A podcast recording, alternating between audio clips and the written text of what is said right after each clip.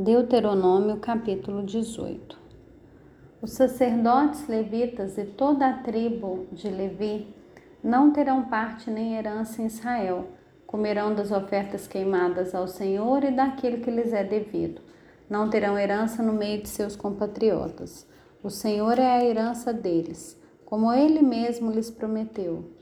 Será este, pois, o direito devido aos sacerdotes da parte do povo, dos que oferecerem sacrifício, seja gado ou rebanho, devem dar ao sacerdote a espádua, as queixadas e o estômago. Vocês devem dar-lhes as primícias do cereal, do vinho e do azeite, e as primícias da tosquia das ovelhas, porque o Senhor, o Deus de vocês, escolheu os levitas e os filhos deles do meio de todas as tribos de Israel para ministrarem em nome do Senhor todos os dias. Se um levita que estiver morando em qualquer das cidades de todo Israel vier com todo o desejo da sua alma ao lugar que o Senhor escolheu e ministrar em nome do Senhor, o Deus de vocês, como fazem todos os outros levitas que ali ministram diante do Senhor, ele deverá receber porção igual à dos outros levitas para comer, além das vendas do seu patrimônio. Quando vocês entrarem na terra que o Senhor seu Deus lhes der, não aprendam os costumes abomináveis daqueles povos. Que não exista entre vocês ninguém que queime o seu filho ou a sua filha em sacrifício, nem que seja adivinho prognosticador, agoreiro, feiticeiro, encantador, necromante, praticante de magia ou alguém que consulte os mortos, pois todo aquele que faz tal coisa é abominação ao Senhor. E por essas abominações o Senhor, o Deus de vocês, está expulsando estes povos de diante de vocês.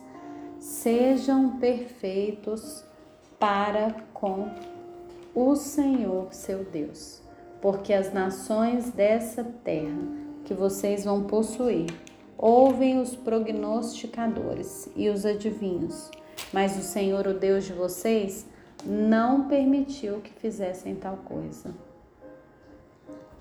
O Senhor, seu Deus, fará com que do meio de vocês, do meio de seus irmãos, se levante um profeta semelhante a mim.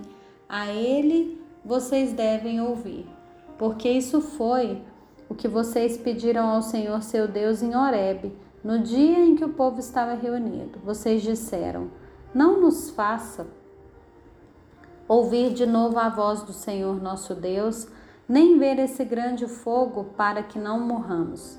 Então o Senhor me disse: Eles estão corretos naquilo que disseram.